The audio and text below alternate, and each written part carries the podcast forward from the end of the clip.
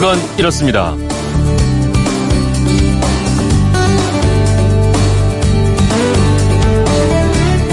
안녕하십니까 전종환입니다. 아, 지난주 수요일이었죠. 궁금증이 지식이 되는 아하 코너에서 음성 인식 스마트 스피커에 대한 궁금증 풀었었는데 아, 청취자 한 분께서 이런 문자 보내주셨습니다.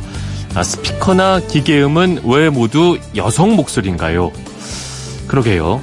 왜 그럴까요?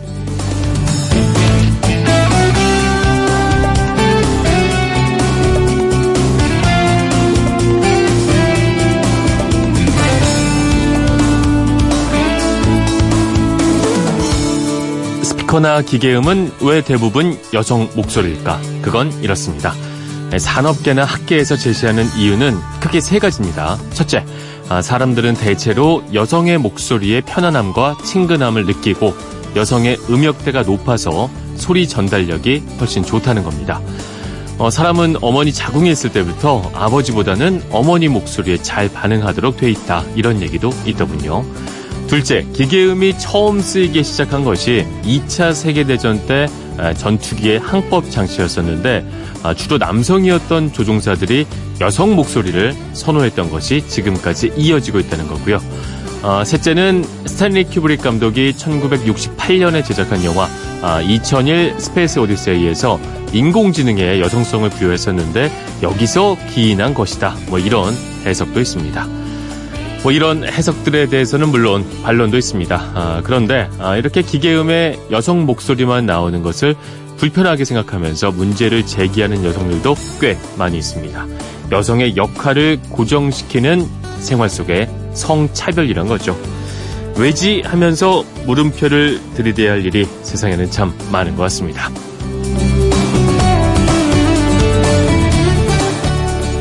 6월 4일, 6월의 첫 번째 월요일, 그건 이렇습니다. 전종환입니다.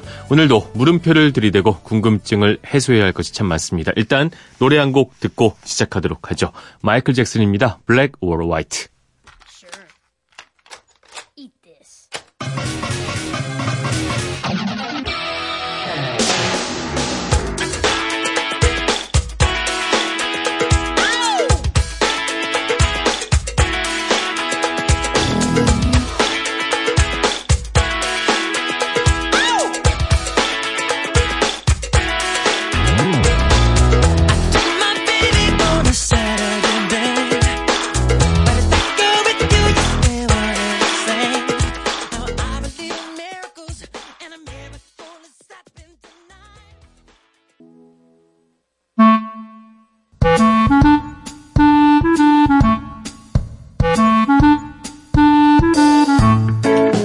White. 꽉 채워줄 생활 정보 알려드립니다. 오늘을 채우는 여자 곽지연 리포터 나오셨습니다. 안녕하세요. 네, 안녕하세요. 네, 오늘은 또 어떤 정보 주실 예정인가요? 전종환 아나운서 고속도로나 네. 자동차 전용 도로 자주 지나가지 않으세요? 자주 지나다니죠. 음, 그럼 지나실 때몇 네. 번째 차로로 가세요? 뭐 대중 없습니다. 왔다 갔다 하면서 네. 아, 제일 뚫리는 길로 음. 가는 편인데. 네. 네. 근데 혹시 지정차로가 어, 있는 거? 뭐 잘못하는 것 같잖아요 지금. 음, 뭐 잘못하고 네. 있는 걸 수 있어요. 아, 근데 네. 많은 분들이 대부분 네. 그렇게 다니시긴 하거든요. 네. 지정차로가 있는 거는 알고 계셨어요? 그 어렴풋이 알고 있어요. 네. 아, 1차로는 주로 추월 차로기 때문에 네. 웬만하면 비워야 된다는 음. 것까지는 알고 있어요. 맞습니다. 아, 마 그렇죠? 대부분 많은 분들이 그 정도까지만 알고 네. 계시지 않을까 싶어요. 근데 안다고 꼭 실행하는 건 아닌 것 같고요. 아, 알고는 있습니다. 그렇습니다. 어, 지정 차로를 실시하는 이유는요. 일단 빨리 갈 차들은 빨리 가고 천천히 갈 차들은 천천히 가고 그 차로의 효율성을 높여보자는 데 있거든요. 그렇죠. 아, 그래서 원활한 소통과 사고를 예방하기 위해서 각 차로별로 주행할 수 있는 차종을 정해뒀습니다. 음. 아무래도 대형차들 사이에 소형차가 껴있으면 시야도 방해되고 사고 위험도 있고 그렇잖아요. 네. 그래서 대형차는 대형차끼리, 소형차는 소형차끼리 묶어놓자고 해서 이 지정차로제를 실시하고 있습니다. 네. 이 차종에 따라서 정해져 있는 차로가 있는 건 알겠는데 또 이게 워낙 좀 헷갈리고 복잡해서 잘 안 지켜지거든요. 한번 좀 되짚어 볼 필요가 있을 것 같아요. 맞습니다. 어, 소형 화물차다. 그럼 네. 편도 3차로에는 3차로로 가야 되고 2차로에서는 2차로로 가야 하고 그렇죠. 정말 복잡하고 내가 어디로 가야 할지 잘 몰라서 많이 불편했거든요. 네. 어, 편도 4차로까지만 또 법 규정이 있어서 요즘에는 편도 5차로, 6차로 이렇게 큰 도로들도 많은데 그럼 5차로, 6차로는 어떤 차가 가야 할지 뭐좀 지키는 것 자체가 곤란했습니다. 음. 네, 어려워요. 네. 음. 그리고 또 있어요. 고속도로 주행할 때 알고 계신 것처럼 1차로는 추월차로가 맞긴 하거든요. 네. 어, 근데 중부고속도로 지나보신 적 있으신지 모르겠는데 중부고속도로 같은 경우는 주말에는 정말 많이 막혀요. 네. 근데 편도 2차로거든요. 네. 근데 1차로가 추월차로니까 비워놓고 2차로로만 주행한다. 이게 좀 현실적이지 그렇죠. 않잖아요. 현실적이지 않죠. 두 차로밖에 없는데 한 차를 비워라. 그러니까요. 누가 그러겠어요? 그래서 네. 이번에 이걸 현실에 맞게 간소화시켰고요. 아, 그렇군요. 이번 달 6월 19일부터요. 그러니까 오. 19일부터 새로운 지정차로제가 시행됩니다. 네. 그래서 오늘부터라도 좀 미리미리 지정차로로 가는 연습을 해놓는 것도 중요할 것 같아요. 간소화되는 거 확실하죠. 좀 네. 간단한 게 좋습니다. 이거 어떻게 바뀌는 거죠? 새로운 도로교통법에 대해서 도로교통공단의 김진영 교수에게 문의를 해봤는데요. 네. 일단 기존처럼 차로 단위로 세세하게 구분 짓지 않고요. 네. 아주 간략하게 왼쪽 차로, 오른쪽 차로 음. 이렇게 두 가지로만 구분을 합니다. 좋네요. 네. 그러니까 운전자들이 가장 먼저 기억해야 하는 건 내 차가 왼쪽 차로에 해당되나 오른쪽 차로에 어. 해당되나 이걸 먼저 기억하시면 되겠어요.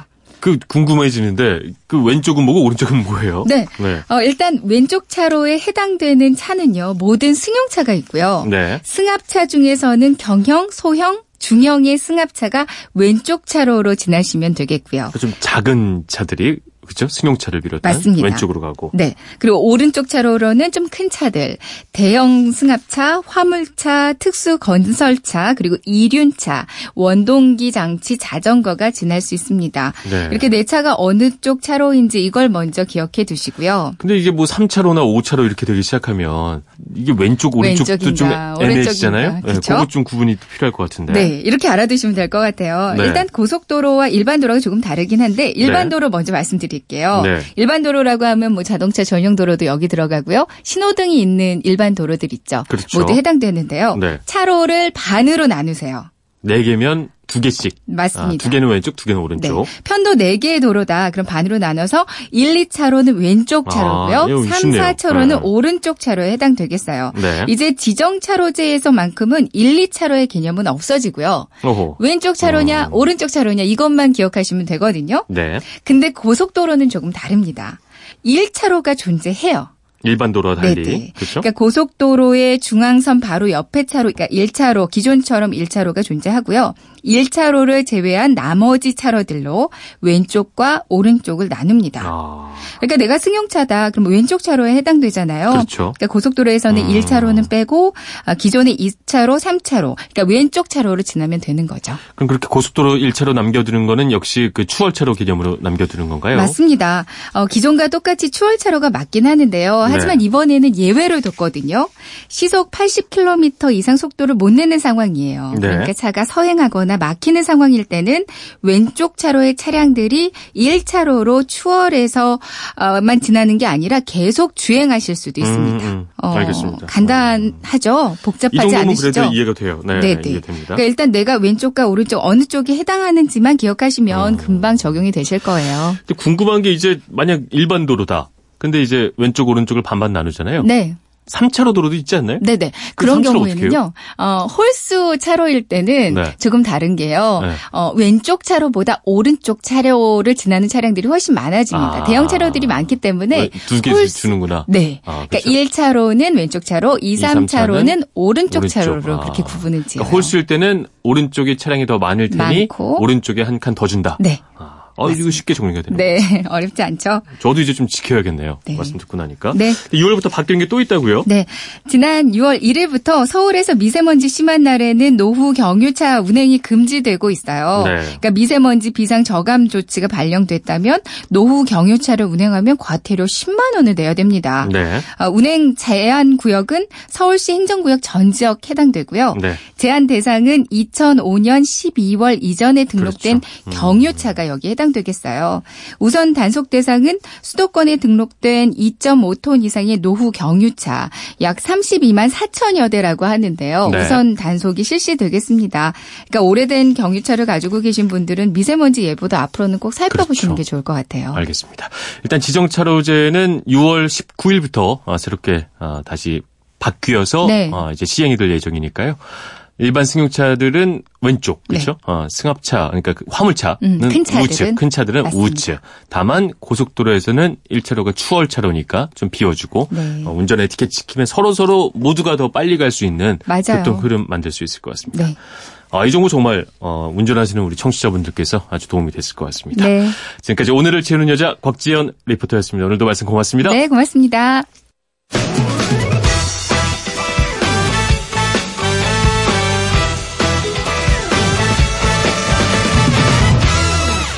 뭐 이제 완전한 여름이라고 할 수 있을 것 같습니다. 한낮 기온이 뭐 30도 안팎까지 올라가는 지역도 많으니까요. 네, 이렇게 기온이 올라가면 아, 자동차 안의 온도도 급속하게 높아집니다. 미국 과학자들이 연구를 해봤더니 차량 바깥 온도가 37도일 때이 직사광선이 내리쬐는 장소에 자동차를 딱 1시간만 주차를 해도 내부 온도가요 50도 안팎까지 올라갔다고 조사가 됐다고 합니다. 만약에 이런 온도에 사람이 차 안에 있다면 아주 위험해지죠. 미국에서는 매년 평균 37명의 아이들이 더운 날 차량에 갇혀 있다가 숨지는 사고가 발생하고 있다고 합니다. 1년에 37명이면 정말 어마어마한 숫자죠. 아주 잠깐이라도 어, 아이를 자동차에 두고 어디 다녀오겠다는 생각 아, 접어두는 게 나을 것 같습니다. 자, 잠시 뒤 궁금증이 제시게 되는 아하에서는요, 아, 청취자 여러분이 보내주신 생활하면서 가졌던 궁금증 질문 풀어보겠고요. 아, 필리핀 두테르테 대통령이 우리나라 방문 중이죠. 아, 필리핀이란 나라의 이모저모 알아보는 키워드 인터뷰 코너 준비하고 있습니다. 그건 이렇습니다. 전종환입니다. 저는 잠시 후에 돌아오겠습니다. 왜라는 말을 다른 나라 사람들은 어떻게 소리낼까요? क्यों 난데 세상의 모든 왜라는 궁금증에 대한 대답을 들려드립니다. 궁금증에 대한 가장 친절한 설명서 그건 이렇습니다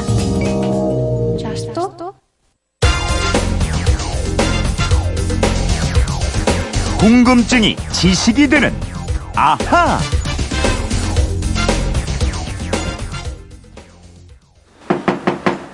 계세요. 술이 부르셨죠? 아, 네. 들어오세요. 네, 이게 무슨 소린가 싶으셨을 텐데, 아, 손은경 감독의 AS라는 10분짜리 단편 영화의 일부분을 들으셨습니다. 자, 오늘 궁금증이 지식이 되는 아하는 아, 6월의 첫 번째 월요일을 맞아서요, 특별하게 애프터 서비스 방송으로 꾸며보려고 합니다. 자, 여러분들께서 보내주시는 궁금증 문자가 참 많은데, 아, 저희가 이걸 다 소화를 못 해드리고 있잖아요. 또 어떤 질문은, 아, 이거를 아주 길게 빼기에는 또 무리가 있는 질문도 있고 해서 그런 것들을 모아 모아서 오늘 최대한 많이 좀 풀어보도록 하겠습니다. 궁금증 해결사 오승훈 아나운서가 변함없이 함께하고 있습니다. 안녕하십니까? 예, 안녕하세요. 네. 오늘 질문이 많아서요. 곧장 시작을 하도록 하죠. 네. 아, 휴대폰 뒷번호 1034님인데요. 안녕하세요, 아저씨. 아, 저는 초등학교 6학년 이다솜입니다. 아빠 자동차 번호가 56어26땡땡인데요. 자동차 번호는 어떻게 정해지는 건가요? 아빠는 모르더군요. 가르쳐 주세요. 아, 그죠. 아빠라고 이게 다 아는 게 아닙니다. 저희도 아빠 나이가 돼 보니까 모르는 게 더 많잖아요. 그죠? 그렇죠. 저희가 도와드리겠습니다. 네. 아, 일단 이다솜 어린이 궁금증부터 한번 풀어보죠. 네. 이다솜 어린이 엄마 아빠가 세상 일을 다 알 수는 없어요. 여러 가지로 바쁘시거든요. 뭐, 좀 연기예요? 궁금증이 해결이 되지 않을 때 걱정 마시고 오승훈 아저씨, 오승훈 아저씨한테 물어보세요. 자동차 번호에 대해서 설명 너무 너무 웃지 마세요. 알았어요. 자동차 번호에 대해서 설명드릴게요. 번호판을 보면은 먼저 두 자리 숫자가 있고요. 네. 그 다음에 한글 기호가 나오고 다시 네 자리 숫자가 나옵니다. 그게 다 의미가 있는 건가요? 맞습니다. 이 맨 앞 두 자리 숫자는 자동차 종류를 뜻해요. 네. 어, 01부터 69번까지는 승용 자동차입니다. 네. 그러니까 아빠 차가 56으로 시작한다고 하셨죠? 이다솜 어린이? 승용차라서 그래요. 아니, 하려면 좀 뻔뻔하게 하세요. 그런가? 네, 뻔뻔하게. 뻔뻔하게. 네. 승용차라서 그래요. 네. 이 숫자는 무작위로 랜덤으로 배정이 돼요. 그리고 70부터 79번까지는 사람이 많이 탈 수 있는 승합 자동차고요. 80번부터 97번까지 화물 자동차고요.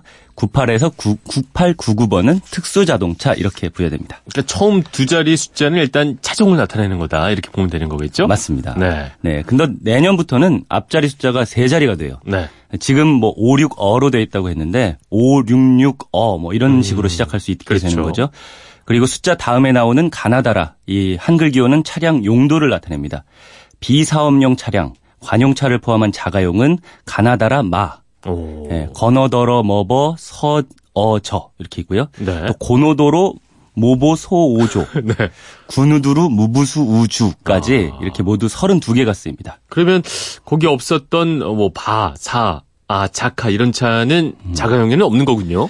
그렇습니다. 네. 이 사업용 기호는 대여 사업용과 일반용으로 나뉘는데요. 네. 먼저 렌트카 등의 대여 사업용 차량은 하, 허, 호 이렇게 세 그렇죠. 가지를 쓰고요. 네. 택시 같은 일반용 차량은 바사, 아, 자, 배를 씁니다. 음. 택시 기호는 아, 바, 사, 자밖에 없으니까 아빠 사자로 기억하시면 되고요. 네. 네, 배자는 택배 차량에 붙습니다. 그러니까 만약에 택시 탈 때 아까 말씀하신 그 아바사자, 아빠사자가 아닌 거는 이상한 택시란 얘기군요. 음. 그렇습니다. 한번 네. 주의를 할 필요도 있을 것 같고. 그럼 마지막 네 자리 숫자는 어떤 건가요? 그냥 일련 번호라고 보면 되나요? 음, 네 자리 숫자는 종류나 용도에 관계없이 네. 모든 차에 적용이 돼요. 아. 근데 과거에는 번호판 번호를 받았을 때 이 나쁜 번호라고 생각되는 번호들 있잖아요. 네. 이거 해당 차례에 나오는 번호 하나만 부여됐지만 음. 어, 지금은 10개의 번호를 제시하고 그중에 마음에 드는 하나를 선택하게 됐습니다. 네, 알겠습니다. 아, 이제까지 문자를 보내준 가장 어린 청취자 중에 한 분인데, 네. 이다정 어린이 이제 아빠한테 가서 자랑할 수 있을 것 같습니다. 어, 이것 말이야 하면서 네. 우리 오승훈 아저씨가 가르쳐 준 대로 그렇죠. 설명을 해주면 될것 아, 같습니다. 아저씨 이름 꼭 얘기해 주세요. 네, 자동차 얘기 나온 김에 이분 궁금증도 풀어보겠습니다. 네. 아, 8986님이죠. 자동차를 폐차할 때까지 새 차를 단 한 번도 안 하고 타고 다녀도 처벌받는 건가요? 하셨는데, 음. 오, 이런 상상 참 독특한 상상입니다. 네. 어, 저는 안 할 것 같은데, 이거 뭐 어떤가요? 그렇죠. 처벌받는다기보다는 네. 과태료나 범칙금을 물느냐 아, 이런 그렇죠. 질문 같아요. 네. 근데 북한에서는 세차를 안 하면 단속됩니다. 오. 자동차가 너무 더러우면 교통경찰이 세워서 딱지를 끊는데요. 네. 이런 나라가 좀 있습니다. 예컨대 아랍에미리트에서는 91만 원짜리 과태료를 물렸다는 소식도 있습니다. 아, 세차를 안 했다고 돈 100만 원을 과태료로 무는 거예요?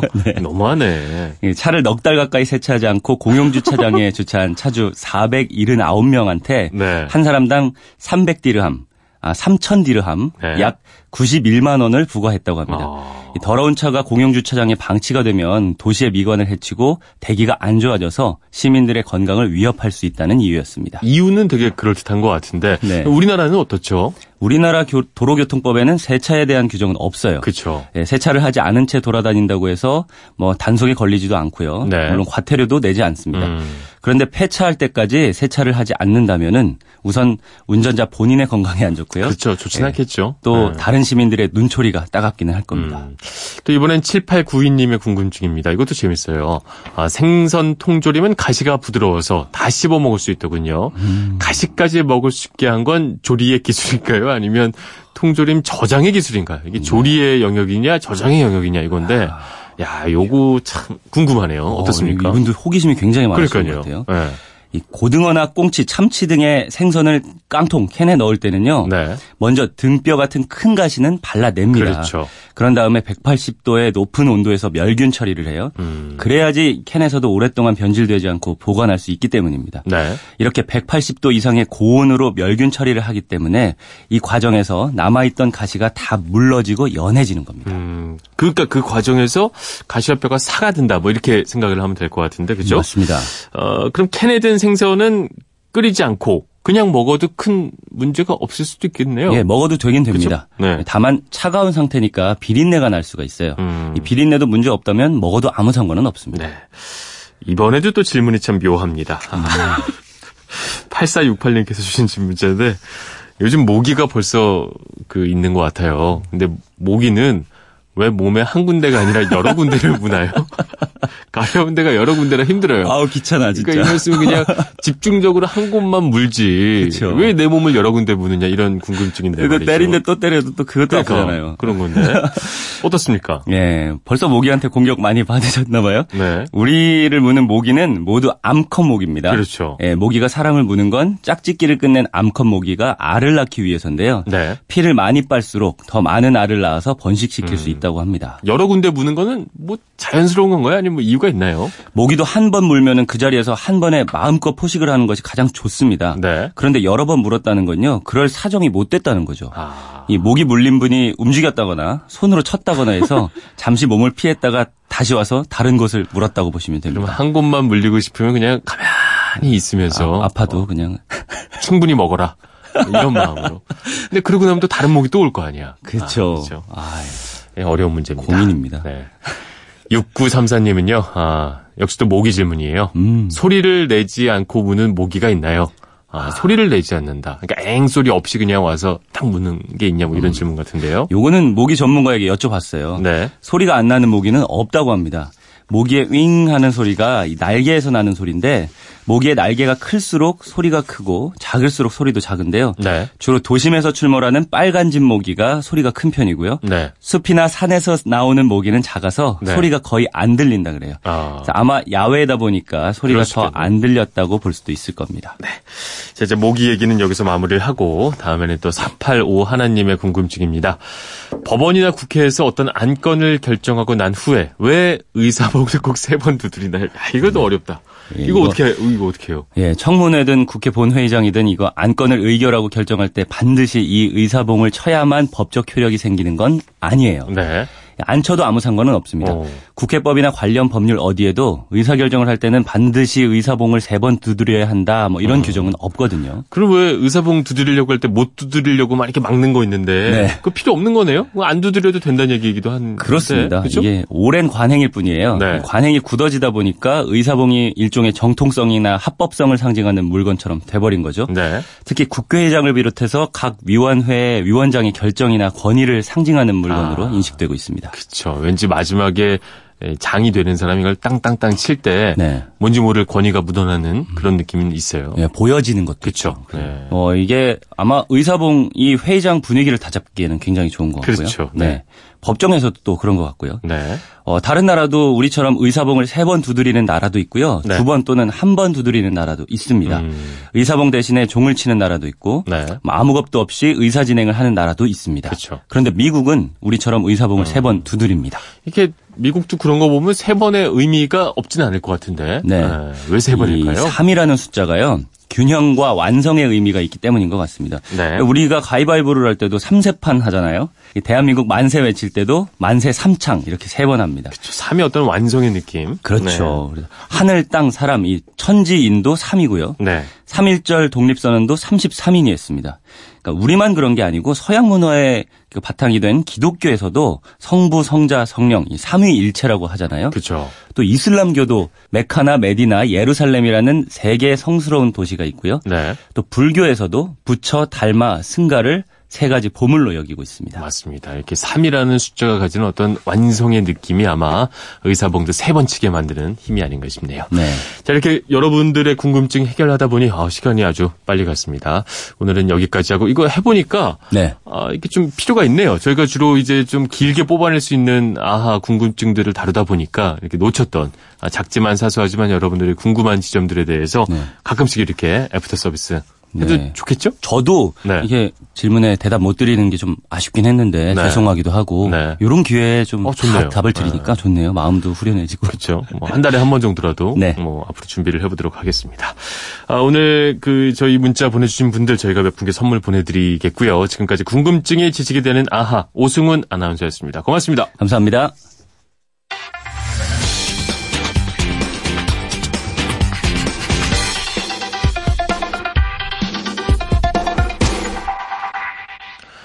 두테르테 필리핀 대통령이 방한했습니다. 문재인 대통령과 정상회담을 통해서 양국 관계를 돌아볼 예정이라고 하는데 자, 우리나라와 필리핀 참 친숙한 나라긴 한데 사실 또 뭐 필리핀에 대해서 알려진 것들이 많지 않은 부분도 있습니다. 아, 궁금한 키워드를 알아보는 키워드 인터뷰 코너. 오늘의 키워드 필리핀에 대해서 김동엽 부산 외국어대학교 교수와 이야기 나눠보겠습니다. 안녕하십니까? 네, 네, 안녕하세요. 네 네, 반갑습니다. 아, 필리핀 사실 뭐 가깝지만 또 뭘 많이 아냐고 하면 딱히 대답할 건 없는 그런 느낌도 있는데 어떤 나라인지 간략하게 먼저 설명 좀 부탁드릴게요. 네, 아, 필리핀은 어, 우리나라에서 비행기를 타면 한 3시간 반 정도면 어, 닿을 수 있는 아주 가까운 나라입니다. 그렇죠. 그리고 예, 영토 크기로는 우리 어, 남한 영토의 한 3배 정도가 됩니다. 네. 네, 그리고 인구는 1억 명이 지금 넘어서 어, 남한의 한 두 배 정도 된다고 볼 수 있습니다. 필리핀 사람들이 믿고 있는 종교는 네. 어, 아시아에서는 좀 특이하게 가톨릭이 한 85% 정도 됩니다. 네. 그리고 기독교가 한 10% 그리고 무슬림이 한 5% 음. 정도가 이제 있습니다. 네. 그리고 또 그 언어로는 어, 우리가 이제 보통 따갈로그라고 얘기를 하는데 네. 필리핀 국어로서 이제 필리피노라고 하는 게 이제 정확한 어, 그 명칭입니다. 네. 그리고 또 교육 언어로서 어, 영어도 포함되어 있기 때문에 일반적으로 그렇죠. 우리가 영어와 필리핀어를 같이 사용한다고 볼 수가 있습니다. 네. 좀, 이, 역사적으로는 뭐, 어, 많은 분들이 아시겠지만, 그, 스페인의 식민지를 한 333년 동안 받았습니다. 그렇죠. 래서 네. 그 다음에 이제 미국에 의해서 한 46년, 음. 그리고 또 일본에 의해서 한 2년간, 어, 이 통치를 받은 그런 어, 역사가 있습니다. 어, 이렇게 실제, 어, 필리핀에 사는 한국인들도 꽤 많이 있는 편인가요? 어떤가요? 필리핀에는 이제 상당히 많다고 보시면 됩니다. 지난 2011년부터 네. 매년 한국인이 한 100만 명 이상씩 필리핀을 방문을 하고 있습니다. 어, 네. 그래서 그 대사관에 등록된 우리 교포수만 해도 네. 동포수만 해도 9만 명이고 실제로는 어, 아마 수십만 명이 거주하고 있다고 이렇게 보시면 됩니다. 근데 그렇게 많이 방문도 하고 거주도 하는데 이렇게 좀 덜 알려진 이유가 어, 어떻게 뭐 꼽아볼 수가 있을까요? 그거는 뭐 어, 여러 가지 얘기가 있을 수 있겠지만 네. 저는 한 두 가지 정도로 생각을 합니다. 하나는 네. 뭐냐면은 우리나라가 이제 고도 성장을 해가면서 네. 어, 사실은 이제 선진국에 대한 관심만 주로 음, 가졌습니다. 그래서 그렇네요. 우리보다 경제 수준이 낮은 국가에 대해서는 별로 관심을 두지 않은 어, 그런 어떤 경험이 있습니다. 네. 또 다른 하나는 뭐냐면은 이제 우리가 보통 저개발국에 대한 우리나라에서의 어떤 대학 교육이라든가 그런 것이 네. 언어를 중심으로 이루어졌습니다. 그렇죠.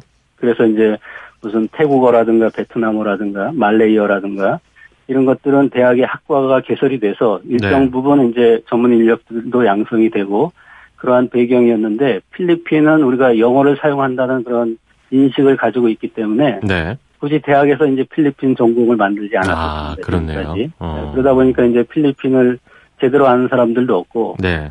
또 필리핀을 그렇게 전공하려고 하는 전문가가 되려고 하는 사람 수요도 이제 줄어들었기 때문에 필리핀에 대한 우리나라의 인식이 좀 낮은 편입니다. 네. 아까 말씀하셨듯이 뭐 미국과 스페인의 식민 지배도 받았고 일본의 식민 지배도 받은 걸로 알고 있는데 이렇게 보자면 근대사적으로 좀 불행한 어찌 보자면 참 힘든 시기를 보내다 이렇게 볼 수 있는 거겠죠.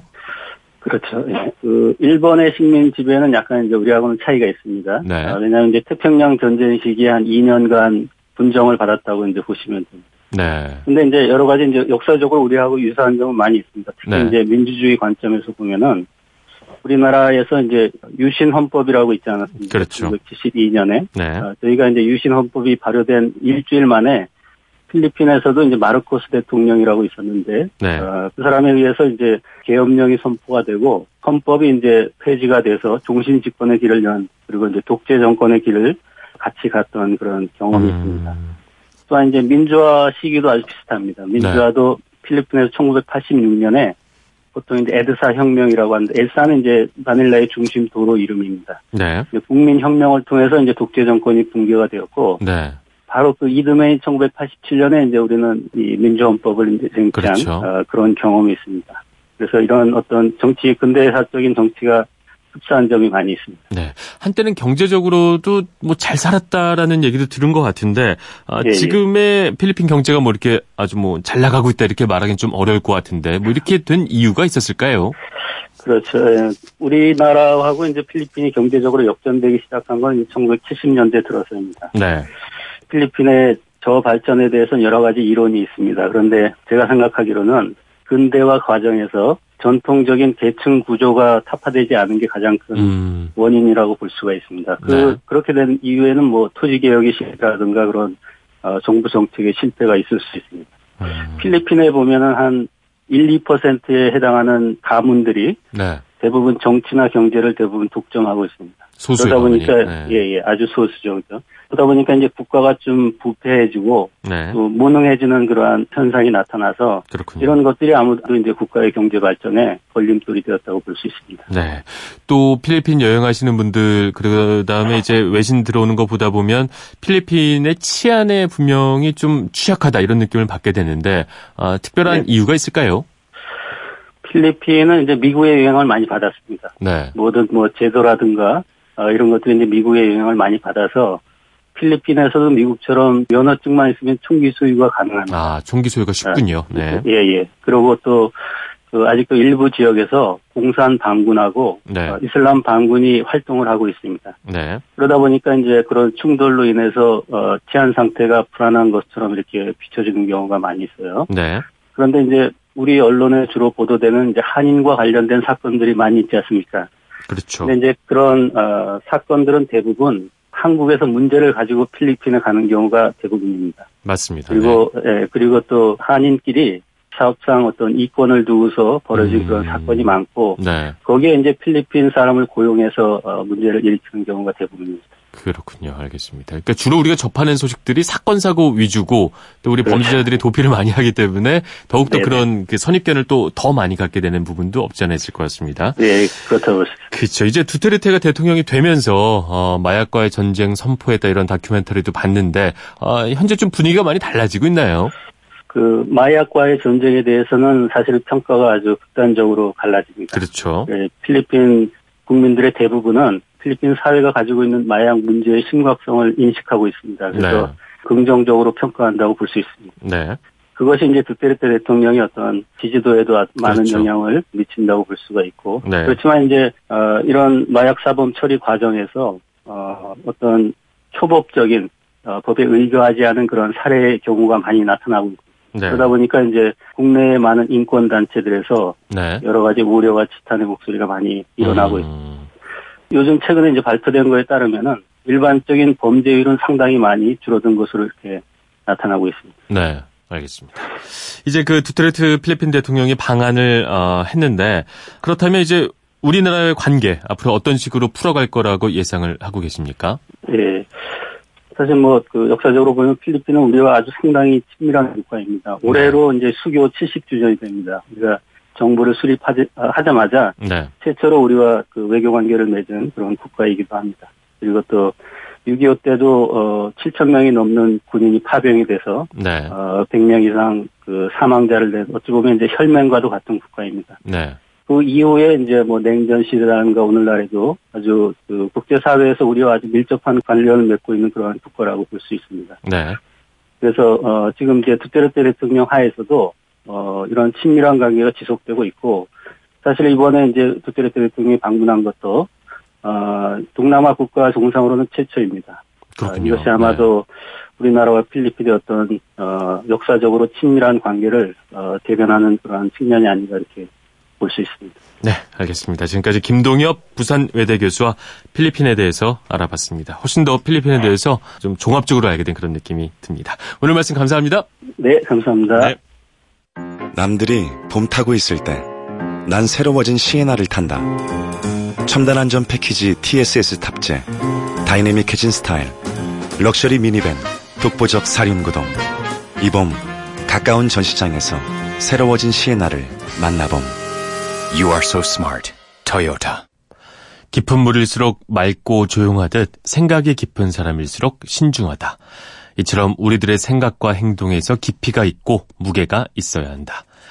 세상의 모든 좋은 말들, 필리핀 국민들이 사랑했던 대통령 라몬 막사 이사이의 말이었습니다. 바다로 강물이 모이듯 사람 역시 어, 깊고 커다란 마음 그릇을 가진 사람에게 모이기 마련이겠죠. 막사이사이 대통령이 세상을 떠난 지 60년이 지났어도 어, 필리핀의 국민 리더로 남아있는 이유 중 하나도 그것이 아닐까 싶습니다. 자, 오늘 마지막 곡이에요. 어, 캐리 언더우드의 Something in the Water 보내드리면서 마무리하겠습니다. 저는 내일 다시 찾아오겠습니다. 지금까지 아나운서 전종환이었습니다. 월요일 아침이죠? 모두 힘내십시오.